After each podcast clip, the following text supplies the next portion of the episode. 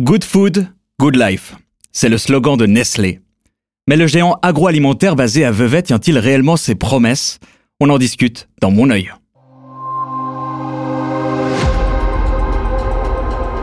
Mon œil, le podcast engagé de Public Eye. Je m'appelle Damian Vega et aujourd'hui on va parler des manœuvres de Nestlé pour pouvoir continuer à vendre ses produits, même s'ils sont mauvais pour la santé. C'est notamment le cas au Mexique où la malbouffe est un véritable fléau. Et pour ce faire, la multinationale peut s'appuyer sur un solide réseau d'influence et même les autorités suisses. C'est en tout cas ce que démontre une enquête menée par Laurent Gabrel. Bonjour. Bonjour. Laurent, tu es responsable agriculture et alimentation chez Public Eye et tu as mené cette enquête sur le lobbying exercé par Nestlé en Suisse. Euh, d'abord, j'aimerais revenir sur le, le slogan que j'ai évoqué au début, Good Food, Good Life, bonne nourriture, bonne vie. Euh, tu y crois, toi, aux intentions portées dans ce slogan? C'est clairement un slogan, euh, un coup de com, hein, un coup de marketing. Ils ont bien compris euh, que les attentes des consommateurs, elles avaient évolué, notamment mhm. sur les questions de santé liées à l'alimentation. Après, quand on regarde un peu plus de près, le modèle d'affaires de Nestlé, il reste très problématique. C'est pas mhm. nous qui lisons. Euh, L'année dernière, en 2021, il y a eu un document interne euh, de l'entreprise, un document qui était rédigé à l'intention des, des, cadres dirigeants euh, de Nestlé, qui a été divulgué dans le public. Euh, et euh, dans laquelle l'entreprise elle-même reconnaissait que 60% de ses produits sont mauvais pour la santé et qu'une bonne partie de ces produits ne seront jamais sains. On, on, sait notamment que le surpoids et l'obésité, ça, ça, fait des ravages en Suisse et dans de nombreux pays. comment est-ce qu'un groupe comme Nestlé peut s'adapter à ces impératifs de santé publique qui commencent à émerger de plus en plus bah, D'un côté, effectivement, ils soignent leur image, mhm. c'est clair, on le voit avec ce slogan et puis avec toute la com qui, qui va derrière. Euh, mais en coulisses, euh, ce qu'on voit quand on s'intéresse de plus près aux pratiques du groupe, c'est que euh, ils traînent les pieds euh, en termes de, ils en font le moins possible en termes de reformulation des produits. Donc, mhm. il y a toute une, euh, euh, disons, un mouvement pour reformuler les produits afin de réduire les, les, taux de sucre, de sel, de matière grasse, etc. Là, euh, on voit que le niveau d'ambition, il est vraiment minime mhm. euh, euh, chez Nestlé. Et puis d'autre part, en coulisses, Nestlé vraiment tente de bloquer toute nouvelle réglementation euh, qui viserait soit à, à informer euh, les consommateurs d'une manière plus claire et transparente, soit à renforcer les contrôles sur les produits. Donc on traîne des pieds sur la reformulation et puis on s'oppose à toute euh, réglementation plus stricte. Ok, c'est cette double stratégie qui est mise en place par l'entreprise. on va très vite s'intéresser à l'enquête que tu as menée du coup, que tu as co-menée au Mexique plus précisément. Et en guise de teaser, j'ai un document très intéressant, c'est la réaction de Paulina Magagna, qui est une experte en santé alimentaire à Poder del Consumidor, dans mon meilleur espagnol. En gros, c'est une organisation de défense des consommateurs, mais au Mexique. Euh, on va tout de suite regarder ce document pour se mettre un peu l'eau à la bouche. L'enquête de Public Eye est très importante. Elle montre les conflits d'intérêts qui existent au sein des gouvernements et comment l'industrie agroalimentaire tente de s'opposer aux politiques de lutte contre l'obésité qui nuisent à ses propres intérêts économiques. C'est pas la première fois que ça arrive au Mexique. L'industrie a très souvent tenté de bloquer ces politiques. Mais dans ce cas-là, on voit qu'elle l'a fait en passant par le gouvernement d'un pays étranger, qui a choisi de reprendre à son compte les arguments de Nestlé et d'intervenir en sa faveur. Alors dans cette vidéo, elle parle très clairement de tentatives de l'industrie de bloquer certaines politiques de santé publique euh, et elle évoque très précisément le cas de Nestlé. Euh, ça s'est passé comment exactement cette enquête? Bon, d'abord, le Mexique, euh, il faut savoir que le Mexique, c'est un pays qui a un énorme problème euh, d'obésité. Euh, c'est trois quarts euh, des adultes qui sont en surpoids ou obèses. Mhm. C'est un des pays euh, où les plus obèses au monde, entre guillemets. C'est un tiers, près de 40% des enfants qui sont soit en surpoids, soit obèses. à peu près la moitié des morts chaque année sont liées à des maladies qui sont liées à la mauvaise alimentation. Mhm. Euh, c'est vraiment euh, un, gros gros problème euh, auquel fait face le pays au point où le gouvernement a déclaré une urgence épidémiologique nationale en, 2016 en mhm. lien avec le diabète. Moi-même, j'étais au Mexique l'année passée et puis ça saute aux yeux quand on se balade dans les rues. Il y a une surabondance de produits ultra transformés industriels de type euh, snacks, euh, soda, produits de, en, tout genre, mhm. de ce genre-là, et à bas prix. Vraiment euh, pas du tout cher au point où par exemple la bouteille de 3 litres de Coca-Cola elle coûte moins cher que l'eau. Donc il y a des enjeux socio-économiques aussi j'imagine que c'est pas toutes les classes qui peuvent s'offrir le, les, les, produits les plus sains. Exactement, il y a une surabondance de produits euh, voilà qui sont mauvais pour la santé, ultra transformés, très riches en sucre, en sel, en matières grasses, en calories, à bas prix. Mhm. Euh, c'est beaucoup lié euh, suite à l'accord de libre-échange qu'il y a eu en 94 avec les États-Unis euh, où euh, suite à ça, le pays a été inondé de, de, ces produits ultra transformés, et puis on assiste depuis ce moment-là à une explosion euh, des problèmes d'obésité dans le pays. Donc je disais, la moitié des morts chaque année est due à la mauvaise alimentation. C'est principalement lié au diabète et à mhm. l'hypertension. Ok, hyper, intéressant. Donc, si j'ai bien compris, les, les, les politiques là-bas ont essayé de prendre le, le problème à bras le corps. C'est ça? Alors, c'est récent. C'est récent parce que pendant longtemps, le pays il a été gouverné euh, par des présidents qui étaient très proches de l'industrie alimentaire. Mhm. C'était le cas euh, euh, notamment sous Vicente Fox, mhm. qui a gouverné le pays pendant six ans, qui était un ancien de Coca-Cola et puis un ancien dirigeant de Coca-Cola au Mexique. Et puis Donc lui, c'était le président, du Mexique à l'époque. Exactement. Et il était avant chez Coca-Cola, le directeur général de Coca-Cola au Mexique. Et sous l'ancienne, sous l'ancien gouvernement, le, le, secrétaire à la santé était aussi un ancien de Coca-Cola. Donc il y a vraiment une connivence entre gouvernement et j'ai mentionné Coca-Cola, mais industrie alimentaire euh, en général. Maintenant, depuis euh, quelques années, et l'arrivée au pouvoir d'un nouveau gouvernement qui s'est fait lire sur une plateforme euh, anticorruption et puis de défense des, de séparation entre les intérêts économiques et politiques, il y a eu des nouvelles tentatives pour effectivement venir à bout de ce fléau de l'obésité, notamment cette loi sur l'étiquetage qui visait donc le projet de loi déposé en 2019 et puis l'objectif, c'était informer de manière claire et transparente les consommateurs sur euh, le contenu des produits. Et puis surtout, permettre aux consommateurs d'identifier avec un coup d'œil les produits qui contiennent trop de sucre, trop de sel, trop de graisse ou trop de calories et qu'il faut, euh, a priori, éviter. Alors pour euh, le, décrire un peu l'image qu'on a en studio, parce que je, ça, ça, exemplifie ce que tu que tu décris à l'instant, euh, c'est ça a l'air d'être une campagne qui est, qui, est, qui est portée dans la rue où il y a effectivement euh, quatre gros logos noirs très visibles qui disent quand euh, les, les, produits sont sont très élevés en sucre, en, graisse saturée, en sodium et en calories, si je traduis avec euh, mais, mais, le peu de base d'espagnol qui me reste encore. Donc ça, euh, c'est le, les, nouvelles propositions politiques qui sont faites au Mexique, euh, un pays qui a été très euh, longtemps dominé quand mmh. même par les multinationales de mmh. l'agroalimentaire.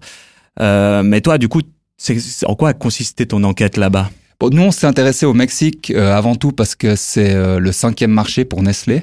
Mmh. c'est quand même là où il fait une bonne partie de son profit. C'est le premier marché dans la région Amérique latine, Amérique centrale. Et puis, on s'est intéressé aux pratiques de Nestlé dans ce pays. Ça représente euh, combien de chiffres d'affaires C'est à peu près euh, 3 milliards. 3 milliards 3 milliards par an. 3 milliards par an, euh, euh, rien qu'au Mexique. Donc c'est des, des, des, gros sous.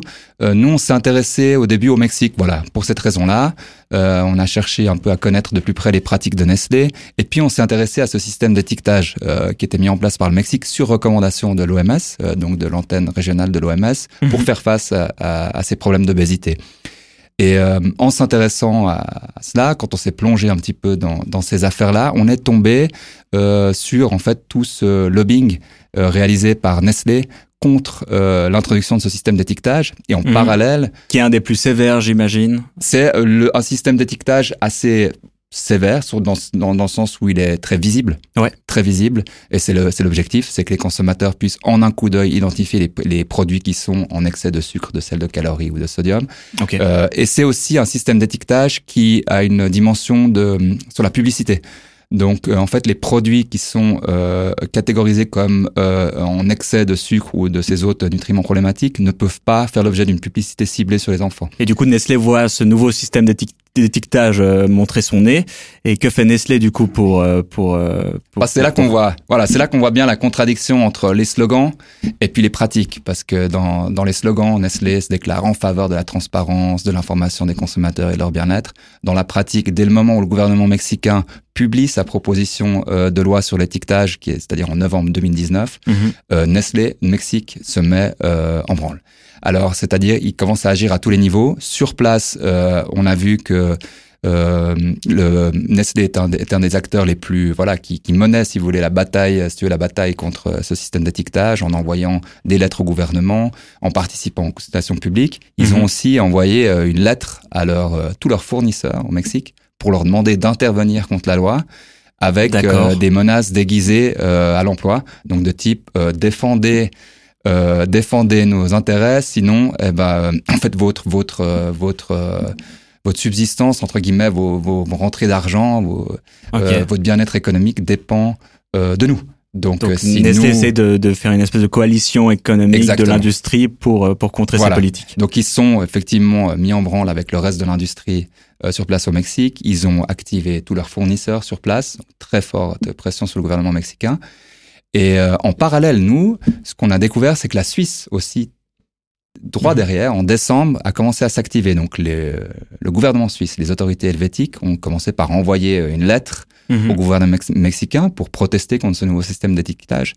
Et ensuite, dès euh, le début de l'année 2020, euh, ils ont déposé carrément une plainte à l'OMC avec un autre groupe de pays, qui à l'Organisation mondiale du commerce à Genève, euh, en disant que ce nouveau système était beaucoup trop néfaste pour le commerce. Mhm. Et puis après, on a découvert toute une série d'interventions, de, déclarations de la Suisse, euh, à l'OMC toujours, euh, courant 2020. Euh, puis on s'est dit, mais c'était suspect quand même. alors si j'ai bien compris, en lisant votre enquête, vous vous êtes plutôt concentré sur le lobbying exercé par Nestlé en Suisse. Euh, quel est-il exactement? Quelles ont été les méthodes mises en œuvre? Quelle a été votre méthodologie pendant l'enquête? C'est ça. Donc on s'est on s'est intéressé au lobbying de Nestlé.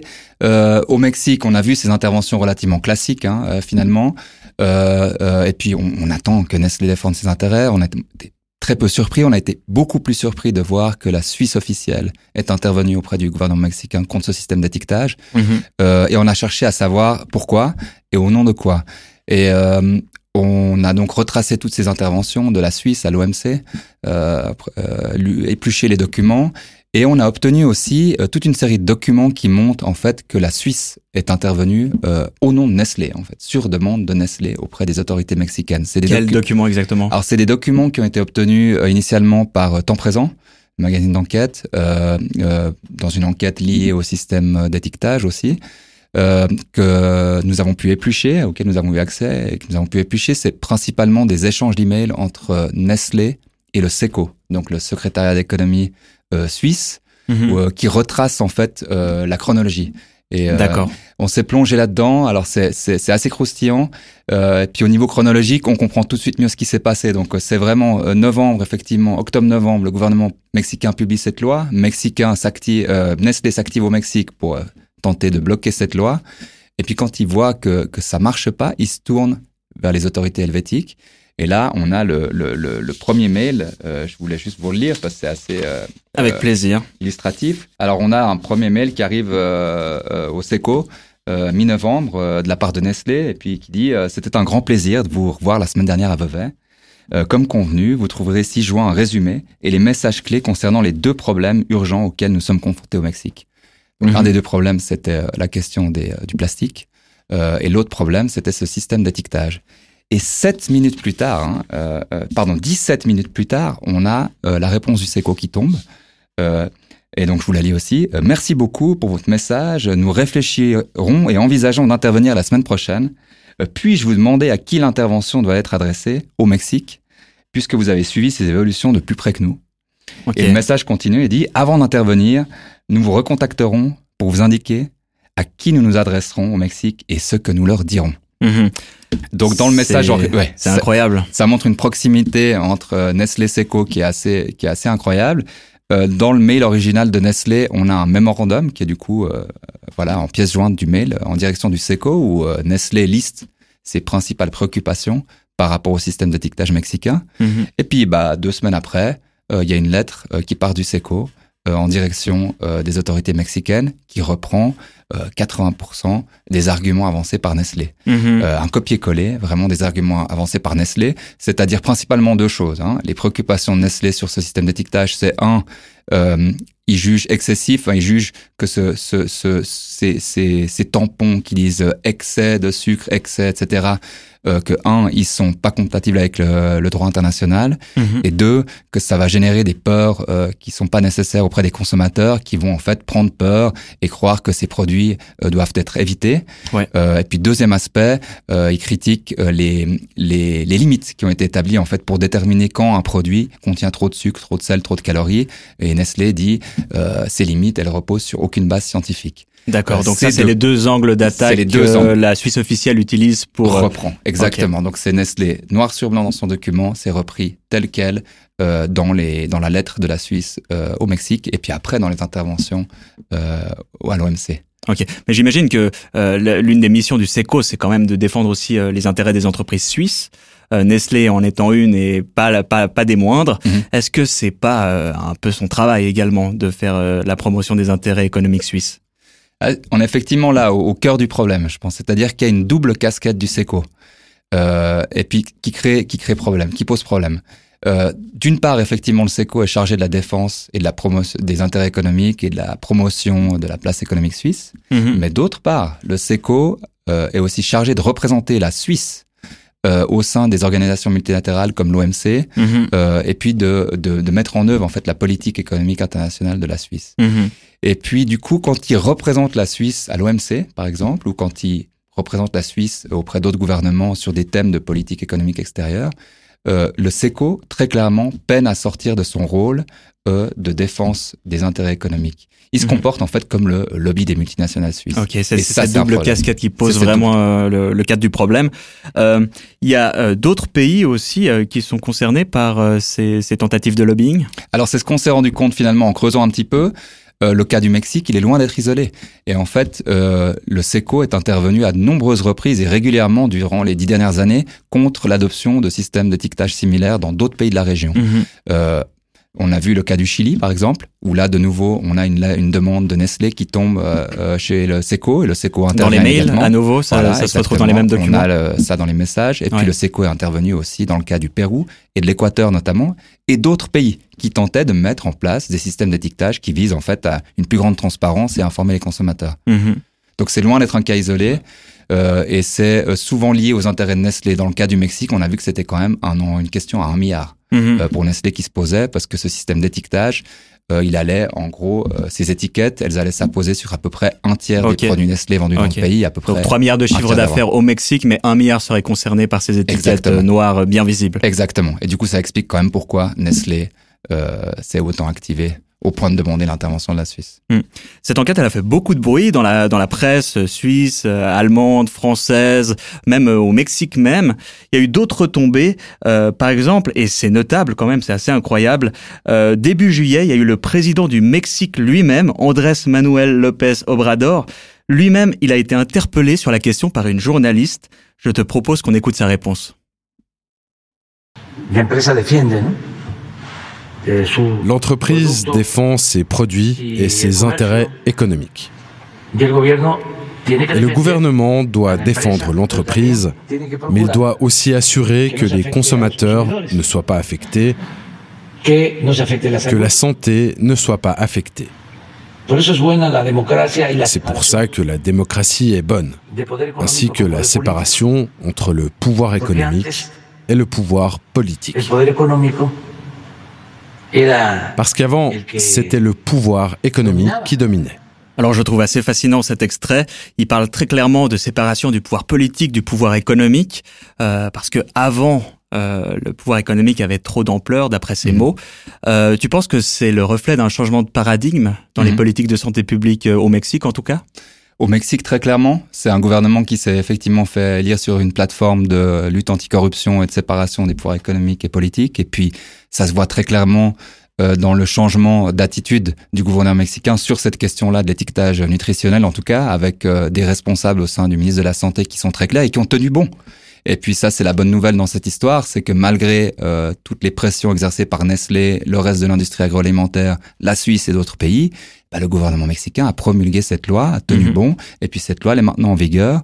Et quand on se balade dans les supermarchés mexicains, eh bah, tous ces produits qui sont mauvais pour la santé ont un tampon euh, d'avertissement. Et on voit déjà d'ailleurs les premiers effets qui se font sentir avec euh, euh, une décroissance de la consommation de, de, de ces produits. Ça a été mis en œuvre euh, l'année passée, très récemment, j'imagine? Octobre 2020, Ok. Et on voit déjà les résultats?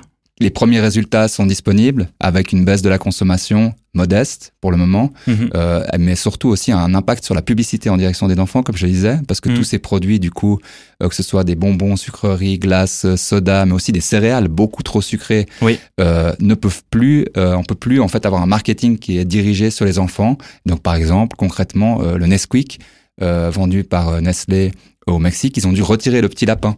Euh, euh, sur l'emballage parce que le Nesquik est considéré comme trop sucré selon euh, euh, la loi mexicaine. C'est en effet assez emblématique parce qu'on voit mal le Nesquik se séparer de son de son emblème, de sa Voilà. mascotte. Alors on l'a dit, Nestlé ne voyait pas d'un très bon œil ce système d'étiquetage arrivé au Mexique. Euh, Il y en a un autre euh, duquel on est plus familier, en tout cas ici en Suisse, c'est le Nutri-Score. Ici en studio, on a différents produits et on compare les deux systèmes d'étiquetage les uns à côté des autres. Euh, donc on a le Nutri-Score qui va de A à E et on a ce fameux système d'étiquetage mexicain dans lequel on met juste en valeur les, les, les excès de certains nutriments. Euh, est-ce que euh, y a de- est-ce que ça fonctionne de manière très différente ces deux systèmes? Oui, alors c'est deux systèmes qui sont très différents. Effectivement, le, le système mexicain, entre guillemets, basé sur ces logos d'avertissement, c'est le système qui est maintenant mis en œuvre, en fait, dans toute l'Amérique latine, même l'Amérique centrale et même au Canada, qui est basé sur, voilà, on identifie très clairement les produits qui sont en excès euh, avec des, des composants comme le sucre qui posent problème. Euh, le système Nutri-Score, il est un peu différent dans le sens où il attribue une note globale euh, au produit et il prend en compte non seulement les aspects négatifs, comme le système mexicain ou latino-américain, mais aussi les aspects positifs, des aspects positifs comme par exemple la présence de fibres ou de fruits dans le produit. Et euh, c'est ce qui donne effectivement ces différences où en fait on a des produits qui sont très mal notés tant dans le Nutri-Score que sous le système latino-américain. Par exemple, voilà, les Smarties qui sont effectivement en excès de tout, Oui. entre guillemets, et qui ont un. Nutri-Score euh, rouge. Euh, par contre, on a aussi l'inverse, c'est-à-dire des, des produits qui sont très mal notés dans le système mexicain, mais qui reçoivent un Nutri-Score positif parce que, à nouveau, le Nutri-Score prend aussi en compte euh, les aspects positifs, en fait, Mhm. les, les, euh, que contient le produit. Et Nestlé cherche à promouvoir ce Nutri-Score? Alors, Nestlé, euh, initialement, euh, était très opposé au Nutri-Score. Euh, ils étaient, de, pas de- par principe, entre guillemets, euh, euh, opposés à tout système d'étiquetage alimentaire qui soit clair et compréhensible pour les consommateurs. Et puis quand ils ont senti le vent tourner, et puis que effectivement le Nutri-Score gagnait des soutiens en Europe, ils se sont rangés derrière et le soutiennent maintenant. Effectivement, sont derrière et, soutiennent son adoption en tant que, mécanisme. Obligatoire au niveau Donc ils voient que la bataille est perdue d'avance, du coup ils préfèrent se, don- se donner une bonne image plutôt que d'avoir à, à se battre contre quelque chose qui s'imposera de toute façon. Tout à fait. Et puis pour eux, sans doute que ce système offre plus de flexibilité que le système euh, mexicain.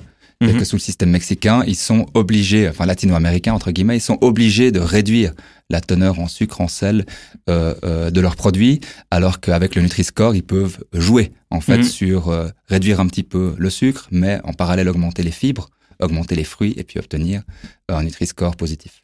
Donc on a beaucoup parlé de santé publique au Mexique. Comment ça se passe exactement en Suisse? Est-ce que Nestlé essaie aussi d'influencer les politiques de santé? Bon, au niveau euh, politique de santé euh, publique, alimentation, euh, on n'est pas en avance en Suisse, ça c'est Mhm. clair. On est au, au début des discussions sur le Nutri-Score. On n'a pas de taxe, par exemple, sur le sucre dans les sodas. Très peu de transparence sur le contenu des produits. Comment expliquer un petit peu ce retard au niveau suisse et européen? Euh, bah, Sans doute, bien sûr, que c'est lié à, à l'influence, au pouvoir de, de Nestlé en Suisse, qui est quand même qui a un réseau extrêmement important.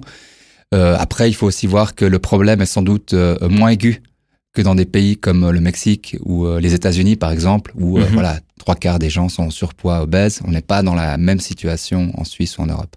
Donc dans ce podcast, on a brossé le tableau au Mexique, on a vu un peu ce qui se passait aussi en Suisse, Mhm. Euh, mais dans le fond, pour que euh, enfin tu puisses prendre une retraite bien méritée, te reposer, arrêter toutes ces enquêtes, euh, qu'est-ce qu'il faudrait faire pour que ça change? Au niveau de la politique suisse, il faudrait que les autorités euh, helvétiques prennent la mesure du problème auquel font face euh, ces pays, qui sont en urgence absolue, qui prennent des mesures de santé publique pour protéger leur population. Il faut que la Suisse cesse d'intervenir euh, auprès de ces pays contre ces mesures. mhm. et de se prêter au jeu des, des multinationales helvétiques au niveau de Nestlé, on attend de Nestlé euh, bah, des engagements qui sont euh, euh, à la mesure de ces beaux slogans et qui sont surtout à la mesure des enjeux de santé publique qui sont liés à l'alimentation aujourd'hui. On attend beaucoup plus de transparence au niveau des consommateurs et puis on, a, on attend que cette entreprise cesse son lobbying extrêmement agressif contre ces mesures de, de santé publique. On espère que ce message sera entendu. Merci beaucoup Laurent d'être venu. Avec plaisir. Et merci à vous pour votre écoute. Si vous voulez en savoir plus, l'enquête est en description de cet épisode. Vous pouvez vous abonner à la chaîne YouTube ou sur la plateforme audio de votre choix pour la suite des épisodes. Vous pouvez aussi nous faire un commentaire, ça nous ferait plaisir. Euh, C'était Mon œil, le podcast qui regarde là où les multinationales voudraient qu'on détourne leur regard. À bientôt pour le prochain épisode.